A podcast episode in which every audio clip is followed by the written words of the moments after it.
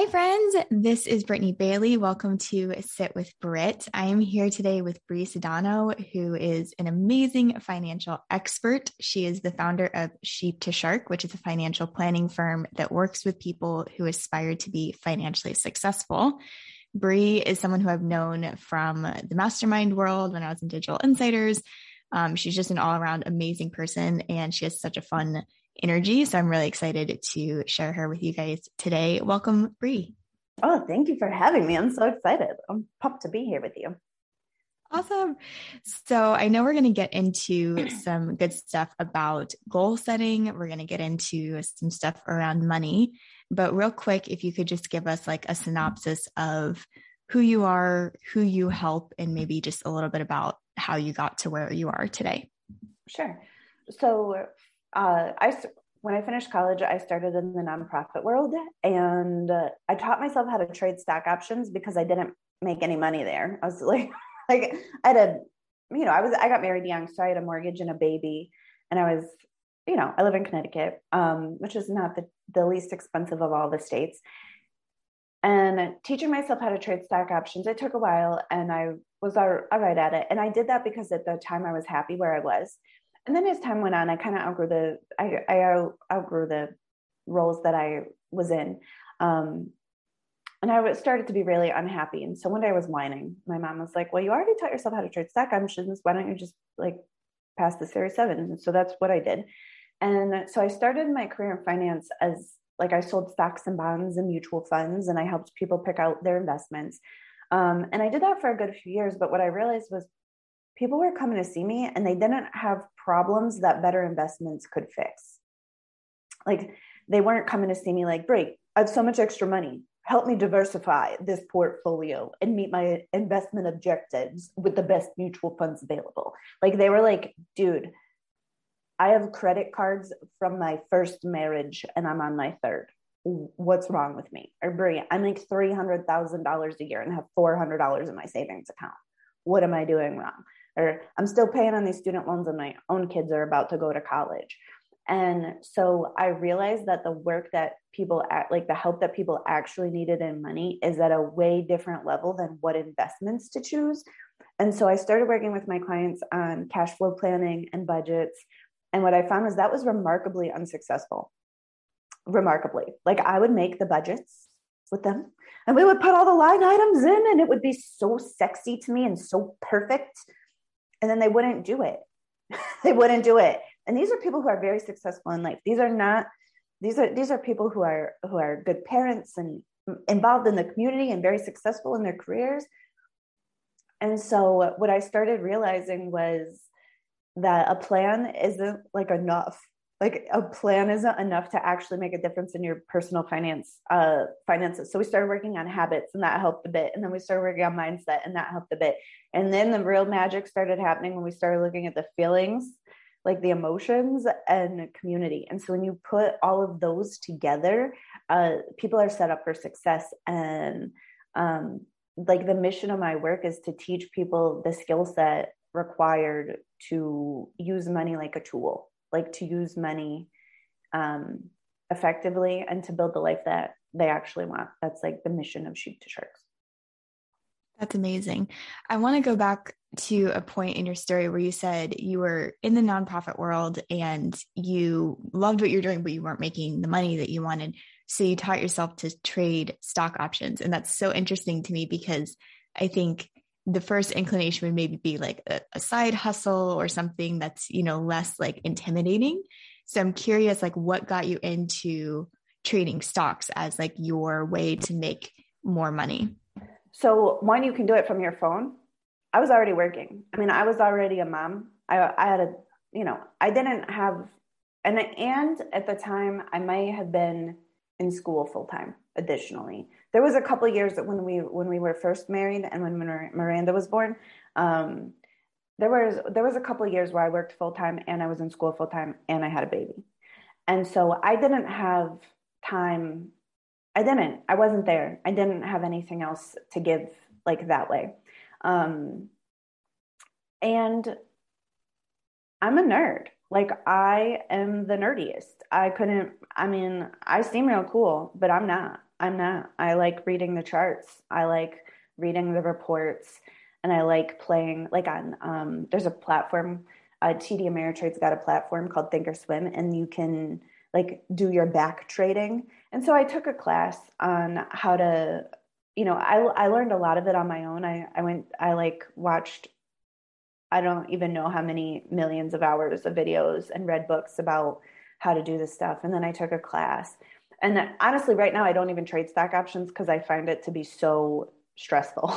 like, I can't, I'm like, I can't run Facebook ads and trade stock options. I just can't. Like my body like can't can't even handle it. So I uh it's funny that like yeah, people are like, tell me how to do it. And I'm like, no, no, I can't sorry i don't i don't teach on that like at all because one it's super speculative i got lucky enough um but i don't think i was like i mean I, I i made money. I made money and it served its purpose and i'm glad that i was that i did it. But uh that's not we don't teach that at sheep to Shark. we're uh it's funny.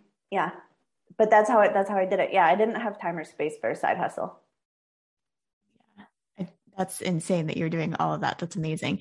I wonder if that impacts the way now that you teach because there's something very like raw and like we were talking about before we hit record like the way that you approach your students and the way that you approach your teaching is very like i'm just going to call it out here's the issue let's talk about it and I wonder if that comes from your early days of just being like, my back's against the wall. Like, we just got to do it. There's no like, we can't talk around the subject. We can't, you know, get into anything fluffy. Like, we just got to make something work here. Uh, yeah. And what I think is like one of the major issues in personal finance and most of the stuff that you will read or you'll hear about or the conventional wisdom is that most personal finance work makes a plan for money it makes a plan for the money. The inanimate object that needs to be moved and controlled by an actual imperfect human being who has feelings and has a ton of shit to do today. And that's, I think, where like the big disconnect is. And so, what I realized so, when we were first married, I came up with this way that I could manage money because budgets were not working for me. And listen, I'm not a stupid person. Like I, I like you know a lot of times people tend to think like i can't make this budget work it must be because i'm stupid i lack intelligence and that's not it at all it's one that budgets are really they're the way that they're structured is really not made for mental accounting which is where you, you need to be able to hold some numbers in your head to be able to effectively do a budget. But budgets aren't really set up for mental accounting. And so there's kind of a, a like a disconnect there between like the plan and the human who has to do the plan right? So we have this plan in place but if you don't perpetually have your plan available and updated at all times then your plan falls apart because you're a human with a human brain. It's very inconvenient. Um, and so anyways i'm i came up with like this money management system that now i have courses on. It's called the invisible system where you like separate the money by purpose rather than by line item. And you like divvy your money up so that way it goes to where you need it to go and then you're left with like one number that you have to keep track of which is like how much money can i spend before my next paycheck because that's the number people actually need to keep track of I, um, yeah, that's where the when you're like, all right, well, I have $160 between now and Friday, and I have gas in my car and I have food. Yes, I can go out for margaritas with you today because we're not going to spend $160 on that unless we get real wild, which, you know, from time to time may happen. But if you have like $24, you're to be like, no, no, I'm not to go out for margaritas, but you can come over my house and I'll feed you my one avocado that I have in my fridge. Do you want that? you know but you can you can make decisions in a way better fashion when you're not trying to keep track of all of your numbers at all at the exact same time that makes so much sense and it's like you know i have seen every single budget system out there. Like we worked with James Ramsey we've done all these things and they all have their merit. I'm sure they're you know it's great but i've never heard anybody explain budgets that way the way that you just explained it because it's true like you're at the grocery store and you're like pulling your card out and you're trying to remember like wait, is this the account that has the stuff that needs like the is the mortgage going to come out of this account? Or like you're trying to work through all of this stuff in your head. And like of course that's not going to leave you in a place that you feel empowered with your money. Yeah. Uh you're and when all of your money's in there and your bills haven't come out came out yet, it looks like you have way more money than you do. Yeah. So you'll look at the numbers and be like, oh God, all right, I have a ton of money. But then you're then all the bills that you just paid that you knew you paid come out and you're like, oh, now I have $19. Yeah. Oh no. You know. So you you touched on something there about like, you know, human emotion and you know, in the disconnect between like our budget and our emotion. And I know we wanted to talk a little bit about goal setting. So tell me like how that plays into when you're setting goals financially and like you know as you're as you're plotting out these goals your emotions versus your your brain perfect yeah so i talk to a lot of people um and one of the questions i ask on all of my sales calls is well if i had a magic wand and i could give you whatever it is that you wanted what do you want and then i hear people's goals and what I've come to understand is that the way that people set financial goals is a huge indicator as to whether or not those goals will be met or be successful. So, there are a couple major issues that I see in goal setting financially. So, one is that we set tasks as goals. And that's really like it's, it's semantics a little bit, but it's like when your goal is to say, all right, I want to increase my 401k contribution. It's not a goal, it's a task. Really, you want to get the goals to the outcome level um, because that's where the juice is. That's where the life force is, right? Like when we're trying to change, you know, when we're trying, uh, financial goals often require a change in behavior, a change in thinking, a change in habits. And so when you're trying to get your brain to rewire its neural pathways and your nervous system to learn to be comfortable in a different setting, you need something way more outcome based than like a task. Like there's not enough juice and like logging into the computer and changing it from 10% to 11%, even though that's pretty easy. And so that, that one actually might just get done because it's on your to-do list. So when we're thinking about our financial goals, we always want to get them to an outcome outcome based place. Now, what I want to say that I think is, is also very important is that our conscious brain, the part of your brain that went to school, that part of your brain can go into the past and learn from your mistakes. It can go into the future and be like, okay, we are not on track for this. I can see into the future. Your subconscious brain lives right now. But your subconscious brain is in charge of your habits, it's in charge of your body, it's where your emotions like are are felt and expressed. And you so you feel your emotions in your body but like they they come from the subconscious. So the subconscious gets a signal and is like this is upsetting fight or flight. It sends the chemicals to your body. Your body feels those feelings right? And so when we set our goals, a lot of times we set goals that are just for the sub are the just for the conscious mind. Like your conscious mind will be and and the trick, the extra super duper like messed up thing about this is like the way that our minds work is that once you achieve a goal, it's like, okay, and goalposts moved on to the next thing. We're not even having a cupcake about this. And your body's like, wait, wait, you asked me to pack sandwiches for the last five weeks instead of getting quesadillas at work with my friends for this thing that's on a spreadsheet and I don't even get to go to a party. I don't even get a cupcake. I'm not listening to you ever again.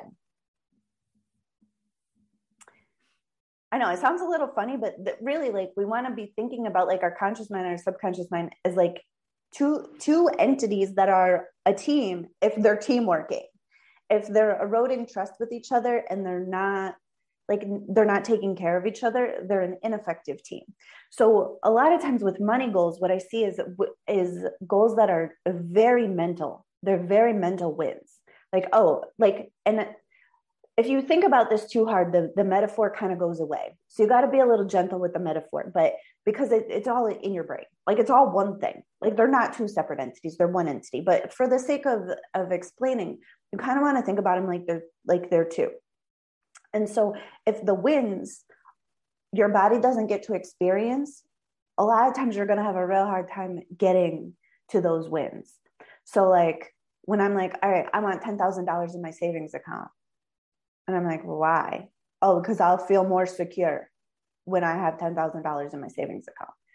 Uh, your body's like, uh, actually, I, uh, we have food and shelter and heat already. So I don't exactly know what you're talking about. I'm already feeling okay. Um, in that safe, I feel safe enough. So, brain, you want me to do what for you to have this spreadsheet win? You want me to change 11 habits and never have snacks again? Okay.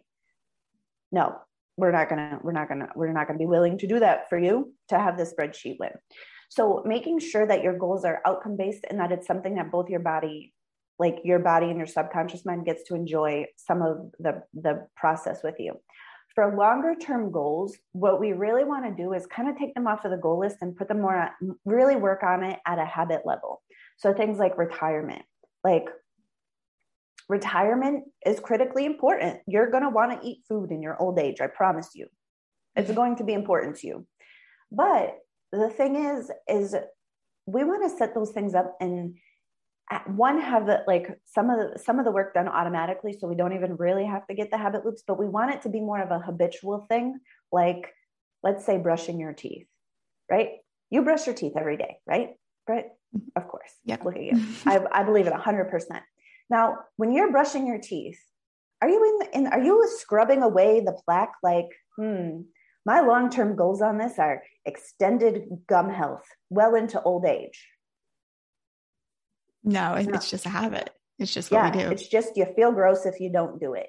And that's where we want to get with our savings habits, where it's just this thing that we do and we learn to trust ourselves in it. And it's just this thing that we work on on the habit level. Like I save, you know, like um, in the invisible system, I talk about a working capital account, which does a, it's a simplified version of sinking funds, if you've ever heard of a sinking fund, where that money is set aside for things that you are certainly going to need in the next 12 months. Like you're certainly going to need, like, like currently, I need snow tires. I live in Connecticut. It's go, like I'm going to have to go buy snow tires, and I know that it. I knew that it was coming. It's coming. Like I also like I have massive heating bills for a few months of the year. I knew it was coming. I'm definitely going to need to spend that money. Oil changes and like, you know, whatever these other things are, I know that it's coming. And so when I set that money aside, it's habitual and I'm taking care of my needs. And so that helps my conscious mind and my subconscious mind to, to work together and to feel safe. Right. And so like my conscious mind is like, all right, well, we did the math. You know, we're working together. We're going to do the math. We're going to think about all the things we need. And then the subconscious mind is like, all right, cool. We're going to put that habit in place because we actually would love to have heat when it's cold out. We're in, cool. But it's got to be a like a, a habitual thing so that way you kind of build that trust with yourself. Is that are you with me? Does it make sense? Yes. I love I love this. So tell us like an example. So like I'm I'm let's say that I'm someone who has not been successful with setting goals financially before and this is all sounding really interesting to me and I want to try it. So like where where do you start if you want to start this habit and get your subconscious brain on board? Like what would be step number 1? Like holding a meeting with your subconscious and your conscious brain, like how do you kind of get that ball rolling between the two? So this is what I have my clients do. As we write down the goal and one we want to check that it is an outcome and not a task and we want to check to make sure that it is a, a win for both the mental and the physical, right? We want to make sure that it's not just a mental win. So then you're going to write your goal down on a piece of paper right at the top, and then you'll draw a line down the center, and then you're going to want to write down all the reasons why you want this goal. And then you're going to want to write on the other side of the paper all the reasons you don't want it, which sounds really people are like, no, I definitely want this. Well, that's your conscious mind. Your subconscious mind is going to have generally, when you're looking to expand, you're looking to change, it's going to bring up some, some subconscious fears. So sometimes you can even word it like, I would really, really hate to have a vacation in Greece this summer. My deepest fear is I'm never going to be able to do it. My deepest fear is I'm going, the airplane will crash. My deepest fear is I'm going to spend the money on the vacation and then I'm going to have to eat cat food when I'm old. My deepest fear is all these things. And so when you, when you start to understand there, because oftentimes we're a little conflicted, right? When we start a new goal, a lot of times we're not just 100% on board with ourselves, we're a little conflicted. So doing that work around where where's my mental? What do i what do I, what am i going to get out of this? Why do i care about this? What why? Why do i want this? And why don't i want it? You can start to see for yourself the truth about whether or not you actually want a goal. Because sometimes we set goals we either already have or we just don't want right? Like i have a couple examples um so my mine is like mine is like a uh, so if you guys are on a podcast, but I'm like a voluptuous, chubby little financial advisor, right? And so a couple years ago, I decided I wanted to hire a trainer and get in shape. I wanted to be in shape. I'd gained some weight the beginning of the business. And so when we kind of think about it, all right, so I'm like, all right, well, why do I want to do this? And I'm like, I want to look and feel sexy. The truth is, though, I've always felt sexy. Like I even if even if I was a few pounds heavier or lighter, I'm curvy and fantastic. I'm married to a man who like who loves me just whatever shape I'm in. And which is which is which is a nice spot to be. So the thing is, is my goal that I had is my why. I already had. So when I'm like going to go see the trainer every day, I actually enjoy going. One, I loved the trainer. I would go and hang out with my friend. She would listen to me talk about all my problems. There was a lot of satisfaction there. And I like lifting weights. So my body was like, okay, cool, we're down for this. We love lifting weights and one and two. But then when it was time to like change my eating habits, my body was like, what? Wait, we went to the gym today already for for this. And you want us to not go any chicken wings tonight? But you just got invited to go eat chicken wings and I'm kind of hungry and I would really like a chicken wing. And I'm like, yeah, but I want to feel sexy. And you're like, well, lucky for you, self, we already feel sexy and chicken wings it is. And I was doing this because I was conflicted. Right? Like, and so I didn't get a ton of momentum. Like I definitely changed shape, right? I changed shape. But the truth is, is the goal that I thought I wanted, I actually really didn't care to actually do the do the work required to get the goal because I already felt like I had it. Which, yeah, now that I've confessed this, I feel like a crazy person, but I, I confess this because I think we're all in a similar boat, which is sometimes like we set goals for things we actually already have, or we set goals for things that feel like should do's and yeah. not like want to's, right? Like, you know, and that's another massive area where people fail financially because there's not enough life force in their goal to actually be willing to do what is required to do the thing. So once you yeah. have once you have your goal written down and you have your reasons why you want it and why you don't, then you have to get to the place of like, all right, well, what would this goal take? What does this what does it take? What needs to happen for this to happen? And so you want to divide that up into what I need to do and what I need to stop doing. And then you have to check check in with yourself for willingness. Am I willing to do this to get this? And if the answers, if you have a lot of yeses, you're going to be way more likely to get your goals. And are you willing to stop doing this to get this? And if the answer is no, then the truth is you don't want it. And you need to either dig deeper on the why if it's something that you still really feel like you want, or you need to set a different goal that you actually do want because when we're not willing to do what it takes to get a goal we erode a lot of trust that we have in ourselves like it, it really erodes our self-confidence because then our conscious mind is setting a goal and our subconscious mind is like dude that conscious mind is nuts. We're not, we're not going on. I'm not doing any of what she just said. She's crazy. She doesn't even know what she wants. And she wants me to not eat snacks for the rest of the week.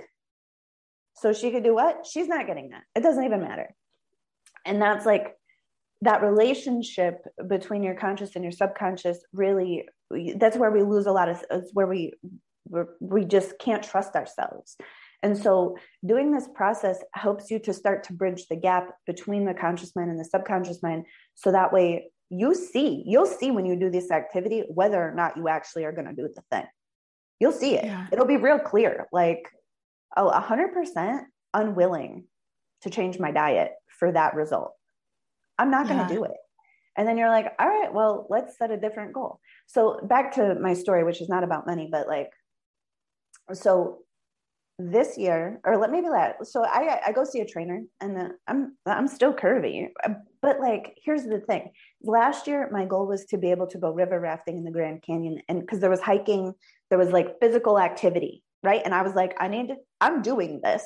I want to do this and also i want to not die like i want to be able to keep up i want to be able to hike i don't want anybody having to carry my stuff i don't want to be embarrassed, huffing and puffing on this on this hike.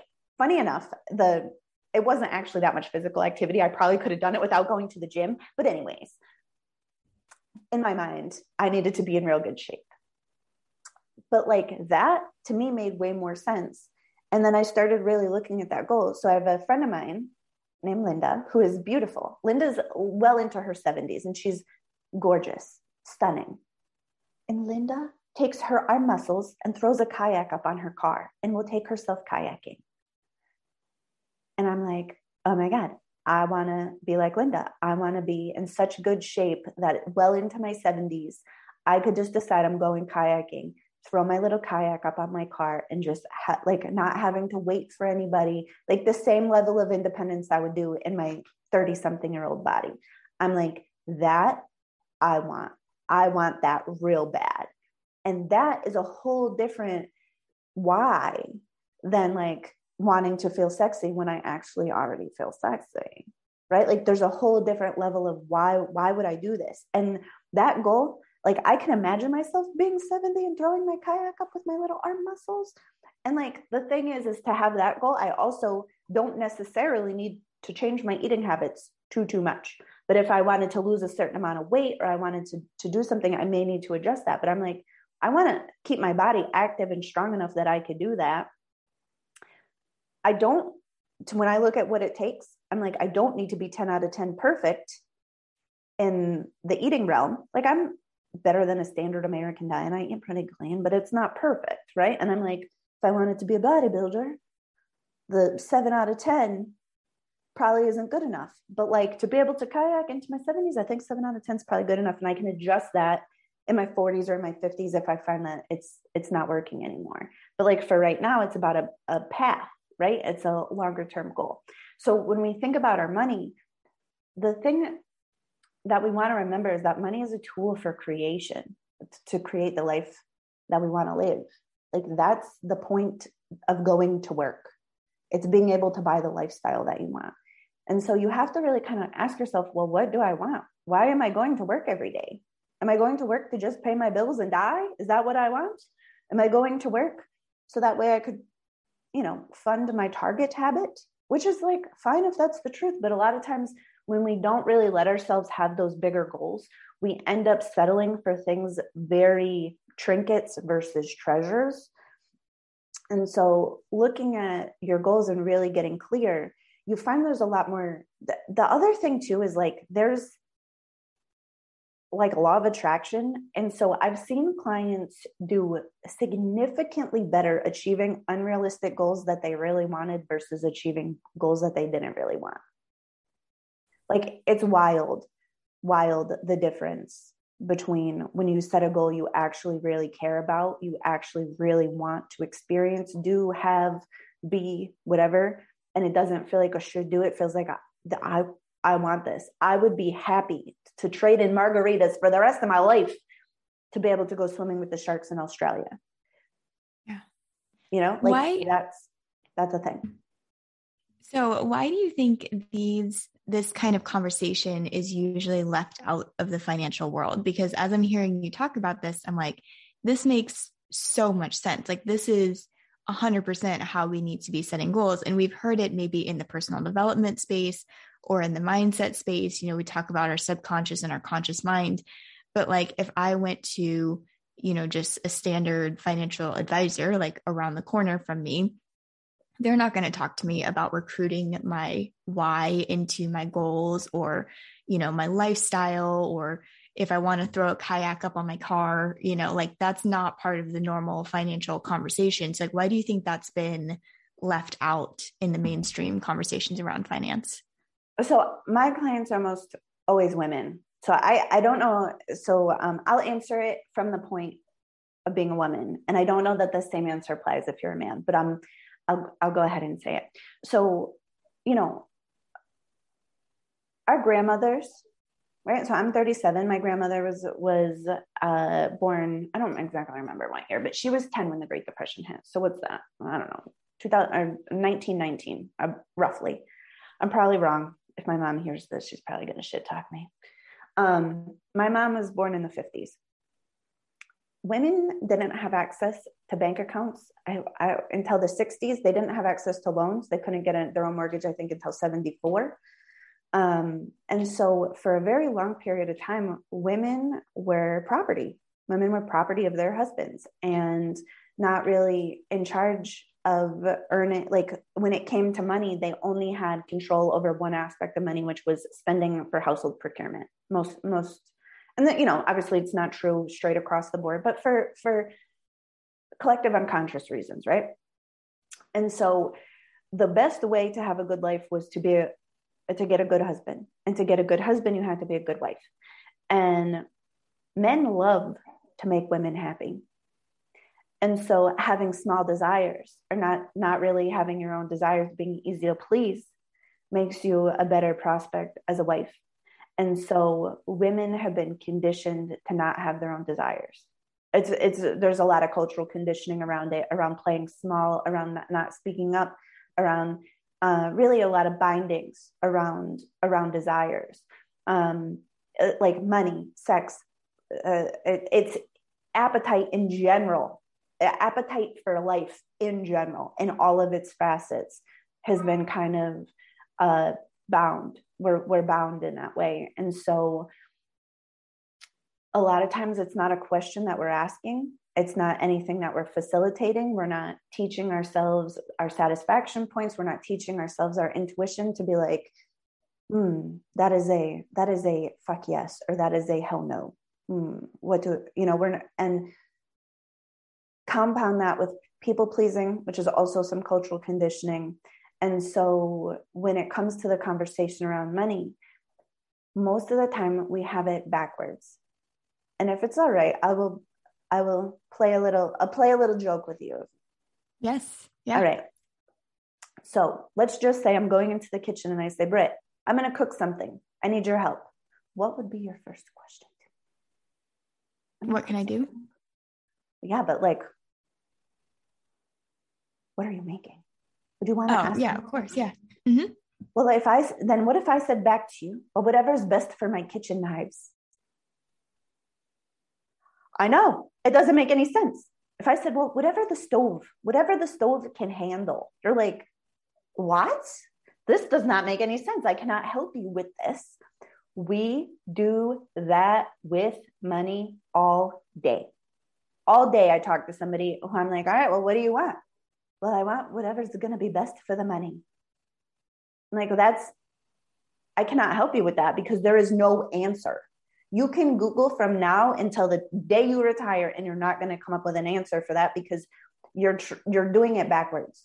You're saying you're saying to yourselves, well, whatever's best for my kitchen knives. I'm going on a journey to where wherever's best for my car. It doesn't make sense. Mm. You can't get there from there. It doesn't make sense. You have to know what you're creating to use money as a tool. But the thing is, is that that you have to set the goal point for the creativity of the problem solving to come up in your mind. So, for example, I have one time with a client, this is a grown man who's actually a dear friend of mine. his goal financially was to hike the Appalachian Trail. So we had to strip a 38 year old man. We got him down to $300 a month in expenses. $300 a month. Because that's but he needed that he needed to maintain to be and then he had to save the money for the trip. And so that was his success. That was success for him.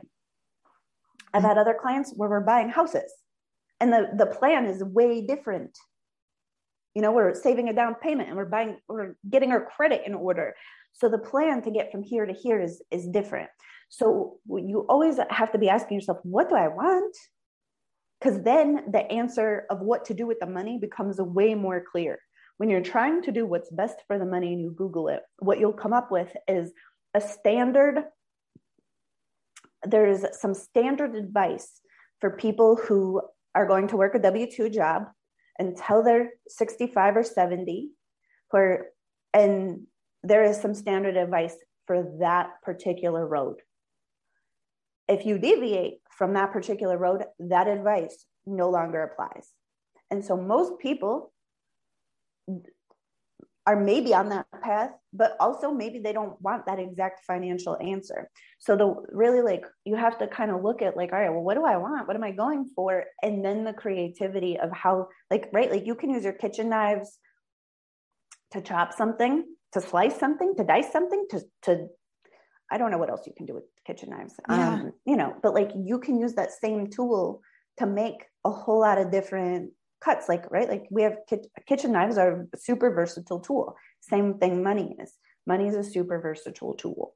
And so if we're asking what's best for the money instead of what am I creating, we have it all backwards and you're you will Google until your face is blue and never come up with an answer that is sufficient. Yeah it makes total sense. And that's why you know it almost sounds like your whole mission and what you're doing is like putting the person back in the driver's seat. Like we've been putting money in the driver's seat. Like money's driving the ship. It's driving the car. This is you know how we're going to get to our goals. And yet money is really just the tool that we should be using to create the life and buy the life that we want which is such a sounds like a subtle difference but it's a complete game changer yeah it changes it's it's everything's a little bit different when you're looking at it that way including how much money you need sometimes i have mm-hmm. clients trading in their souls their families their health to work and i'm like you spend this much money because you're miserable not because you need to mm-hmm. misery is misery exhaustion and feeling guilty are three of the most expensive emotions. You will use money. You will use money to plug holes in your time or in your energy if you're exhausted. If you're miserable, you will use your money to numb.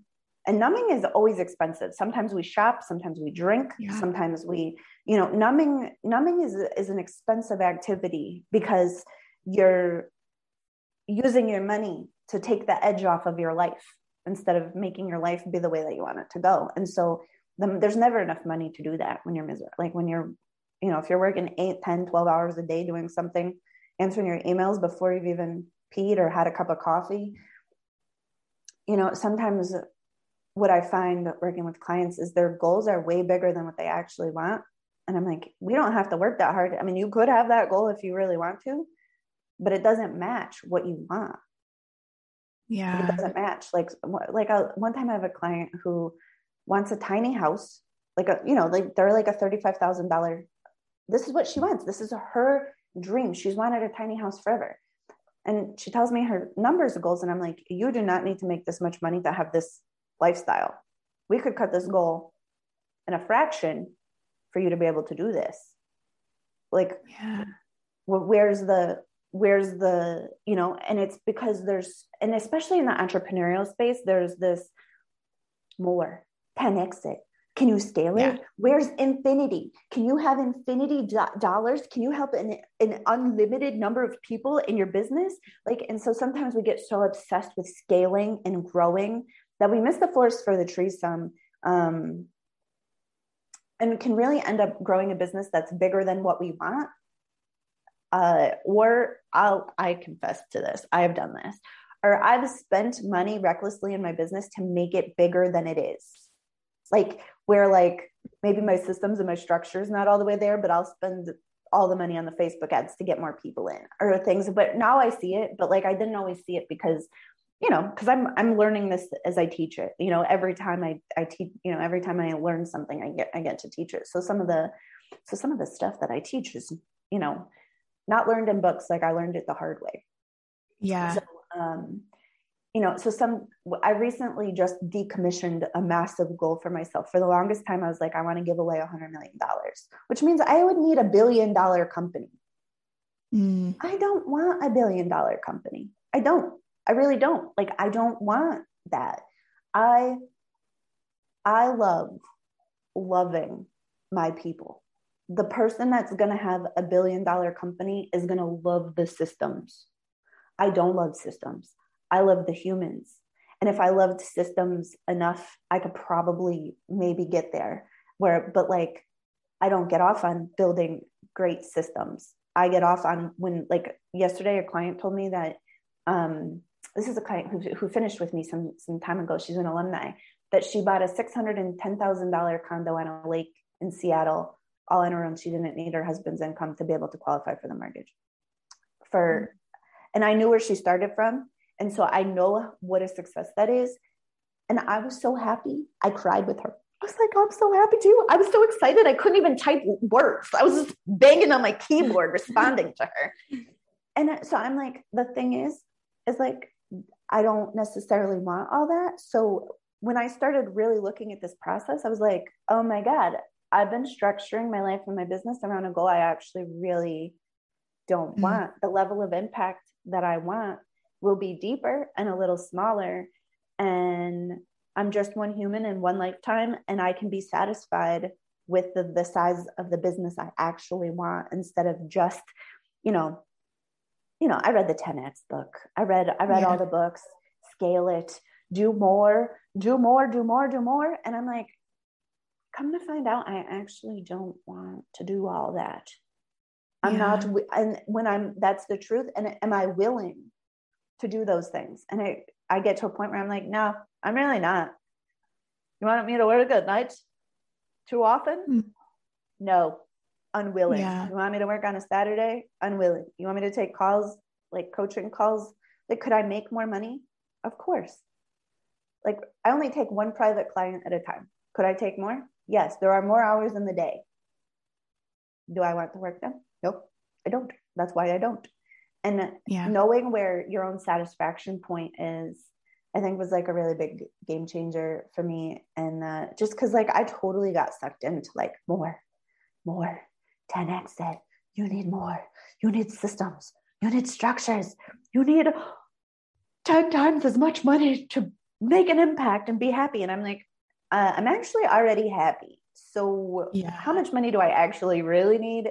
Enough to redo my kitchen and pay my staff generously. Like, you know, like, yeah, it's easy to do. It's very easy to do. And I know a lot of these like books and these systems and stuff, they often leave out the ripple effect too. Like you're talking about having like a deep impact on a few number of people, but like those people have kids and those kids are going to have kids. And like the impact that you're having is not just your students, it's like this massive ripple that the, these books and stuff often leave out. You know, we just think yeah. literal numbers yeah. of people. And I know you have a hard stop coming up here. So I want to be respectful of your time and I want to be sure that people know where to find more of you because I'm sure that after listening to this episode, they're addicted to you and they want to jump into your communities and all the things. So tell them the best place to to reach you and your teachings. Sure. So if you look Sheep to Shark, I'm on YouTube, Instagram, and Facebook. So you can search Bree Sedano or Sheep to Shark on any of those platforms and find me. Um, there's a quite a bit of free content uh, on Facebook. There's a little bit on Instagram, and YouTube has some videos also. Um, so that's that's it. And then if somebody, I don't know, we have a like our Find Your Bleed is our starter course, and that helps to look at your money through a lens of like time, money, and energy, and really like adjust your habits for efficiency and some just real life like human shit Um, and so that you can go to findyourbleed.com if that's something that is interesting to you. Um, that's our that's our first course, our starter course there. Awesome. Well, thank you so much, Bree. I am so appreciative of you coming on here and having this like radically honest conversation about money. I think it's so, so needed. And I know that people listening are going to just be so um, impacted by it. So I really appreciate your time. Oh, it's my pleasure. I'm so happy that your people are going to listen. I'm like really working hard to get it out there. I, uh, it hurts my feelings watching people financially suffer. It does. Yeah. I, I can see that. I get that from you. All right. Well, thank you so much, Bree. Oh, my pleasure. Appreciate your time.